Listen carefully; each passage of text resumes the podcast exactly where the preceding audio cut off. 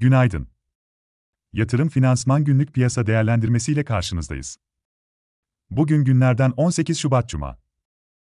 Rusya-Ukrayna krizine dair karışık haber akışı ve volatilite devam ediyor. Son 24 saat içinde Rusya'nın sınırda askeri hareketliliği artırdığı, bölgesel bazı çatışma haberleriyle Amerikalı üst düzey bir diplomatın sınır dışı edilmesi küresel risk iştahını baskıladı.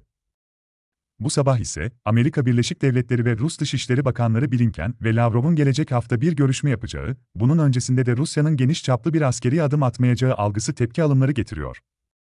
Haber akışının anlık olarak değiştiği bu dönemde yüksek volatilitenin devam edeceğini düşünüyoruz.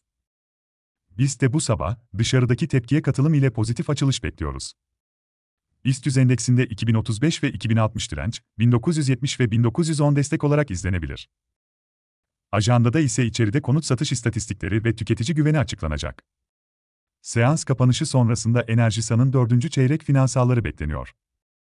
Dışarıda, Euro bölgesi cari denge, inşaat sektör verileri ve tüketici güveniyle Amerika Birleşik Devletleri'nde mevcut konut satışları ve öncü göstergeler takip edilecek. Ayrıca bugün Almanya'da 35'ten fazla hükümet ve devlet başkanı, 100'den fazla dışişleri ve savunma bakanı ile çok sayıda ülkeden üst düzey yetkilinin katılacağı Münih Güvenlik Konferansı başlayacak. Üç gün sürecek konferansta, Rusya-Ukrayna krizi, iklim ve çevre konuları, pandemi ile mücadele, küresel ekonomide yaşanan sorunlar gibi konular görüşülecek. Yatırım finansman olarak bol kazançlı bir gün dileriz.